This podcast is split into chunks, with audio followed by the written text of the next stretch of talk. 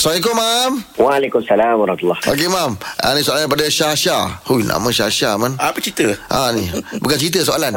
ah bukan cerita. Mam bila nak tanya mam, apakah hukum kita bersolat dengan berimamkan orang yang kita tahu ah, dia masih lagi terlibat dalam perjudian seperti main nombor ekor. Okey.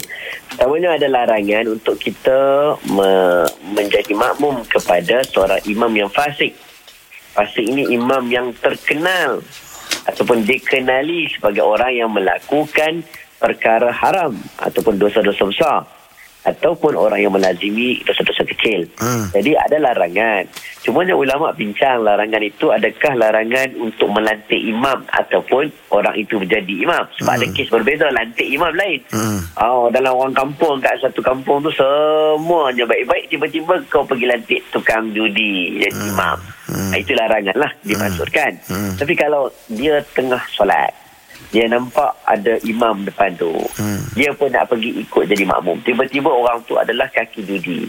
Hmm. Boleh tak dia jadi makmum? Hukumnya boleh tak menjadi kesalahan. Oh. Ha, cuma kalau dia dah ada option lain, maka dia perlu cari imam yang baik. Hmm. Ha, yang tak boleh tu pada asal tu tak boleh kalau dia kita lantik dia sebagai imam imam satu tempat. Hmm. Ha, dengan lantikan. Ha, tapi kalau kita jalan-jalan kita nampak ada seorang dia jadi imam dan kita tahu pun uh, dia pun pernah buat benda-benda haram, benda jahat. Kita pun nak ikut dia boleh tak boleh? Hukumnya boleh, tak ada masalah. Ah okey. Terima kasih mam.